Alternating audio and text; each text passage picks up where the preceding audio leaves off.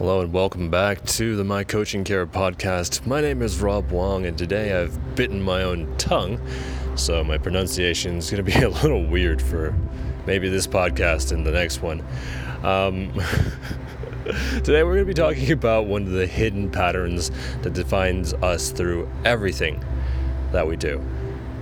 What was really interesting to me was that this is something that I wasn't aware of by having a background in psychology. It didn't come up in any of the literature that I read, it didn't come up in any of the lectures that I attended. Um, and in general, I was really surprised because this is something that really helped me see where I was getting in my own way and limiting my own abilities when it came to relationships, not just with my primary partner, but with all of the people in my life the people that reported to me, the people that I reported to. Um, it has a dramatic impact on the way that I navigate the world. So, what is this secret pattern? What is this thing that no one's heard of before? They're called attachment styles.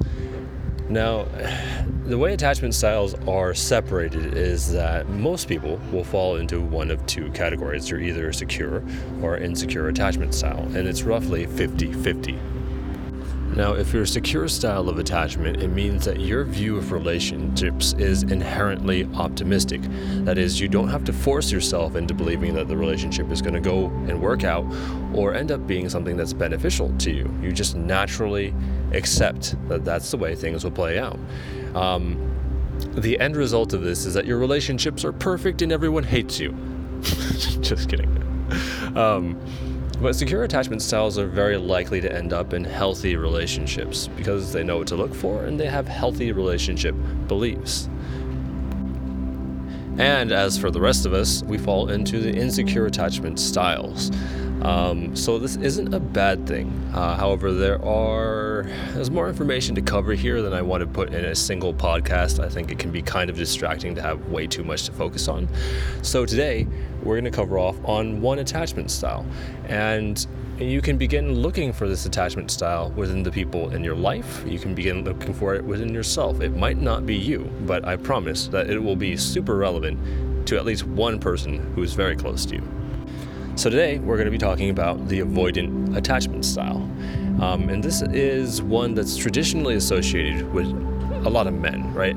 Women fall into this category too.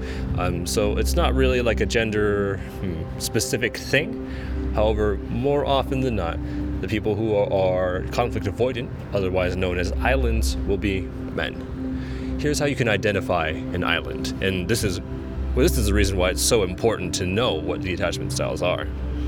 When dealing with conflict, when put in a situation that is uncomfortable or heavily emotionally charged, islands typically will respond by trying to move away from the interaction. In fact, you might find them avoiding interactions where they anticipate conflict happening altogether. Right? The reason for this is because islands are not good at processing emotions with other people. Rather, they prefer to do it internally, right, in their own heads, in a, a space of quiet and safety.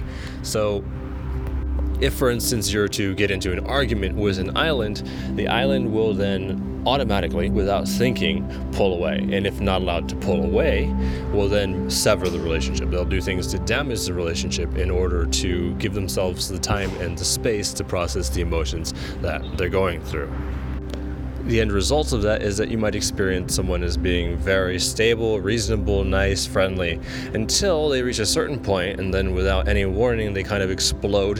They're very sensitive to tonality, right? Um, and they will tend to draw away or push away from the interaction so that they can get space to themselves. Now, once they have that space, they're able to deal with their emotions individually, right? They'll find their own way, they'll process through, and after about one or two days, they'll be okay. But in the meantime, the thing about attachment styles is that no one knows that the other attachment styles really exist, right? So we all assume that everyone deals with their emotions the same way that we do. So if I need to deal with my emotions by myself, I assume that the other person will need space as well. They'll be able to do the same thing. Not the case. The other attachment style, which we'll get into more detail in the next podcast, deals with emotions by processing it out loud with other people through conversation. So already you can see the beginnings of a dynamic here that just doesn't work. When you pair an island with um, this other attachment style that are known as ambivalent or waves, um, you, you end up with this endless cycle of one party trying to pull in and gather more information, try to fix things, try to talk things through, um, and the other party pulling away because they need their space. And why isn't this person leaving me alone? I'm feeling smothered, and now blah blah. There's a fight. so, your attachment style is critically important to how you navigate the world, right? It's like this baseline assumption about how I take on conflict, this baseline way of operating that allows me or does not allow me to function in a stress free way when it comes to intense situations, even non intense situations, right? Something as simple as someone asking you for something can be a point of emotional charge. As some, that's something that I've noticed in myself, right? Anytime someone gets even remotely salesy at me, I begin to get like a little bit activated, kind of a stressful situation. And I'll do a lot to avoid being in that situation. However, in doing that, I'm also kind of cutting off an entire swath of human experience, right? I can't avoid conflict, I can't avoid uncomfort, like discomfort, my entire life. So, be looking for yourself within these signs, right? If you are an island, you will be um, activated when someone tries to apologize to you, but they don't have the right tone, right? Like you can tell they don't really mean it. Um, you can tell that you're an island if you try to pull away when conflict shows up, or you find yourself deliberately avoiding situations that you think might be very uncomfortable or awkward. Um, you're probably an island if you notice that during a fight you're still cool, calm, and collected, but you have a lot of trouble accessing your emotions. Like if you were trying to think about how you feel in the middle of a conflict, it's it's very hard to pull up. You might notice that you're a bit annoyed, but that might be the only sign that you're activated. Another sign to look for is if you've consistently been the person to end relationships. If you look back through your history, and the majority of the time, the vast majority of the time, you hit some kind of conflict and then you ended the relationship. You were the one who called it off. There's a very good chance that that's the, that's the lens that you use to process the world. Now, there's no distinct um, fault for being an island. There's nothing bad or wrong with it. Um, but in certain situations, it causes us to limit ourselves. It causes us uh, to hang on to resentment for a little bit longer than we need to. It causes us to show up in a certain way that prevents us from getting opportunities in specific arenas, right? If I'm always avoiding conflict, then will I have a hard time pushing for a deal?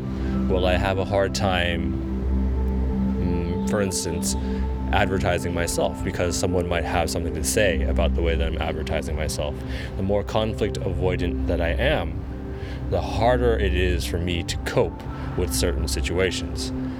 And being aware of that pattern is generally the first step to beginning to adjust, to shift over, to start removing unwanted behaviors and reactions from the way that we behave. And if you spot an island in the wild, if you spot an island in one of your relationships, one thing to be very aware of is that these people are sensitive to being made wrong. That is, if they think that you're judging them, or you think that they think that you think that you're better than them, or giving them advice, it won't really sink in too well, right? You may notice that that might have actually been the source of conflict for you in the past. So I hope you found this helpful. Uh, I hope you use this guide to get more understanding of the way that you process the world or someone close to you processes the world.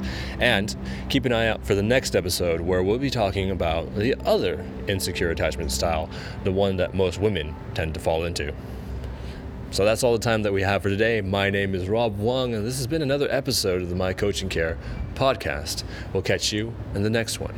And as always, if you need additional support in between these podcasts, you can always reach out to us for a free booking on mycoaching.care to grab a free 45 minute session. We'll catch you in the next one.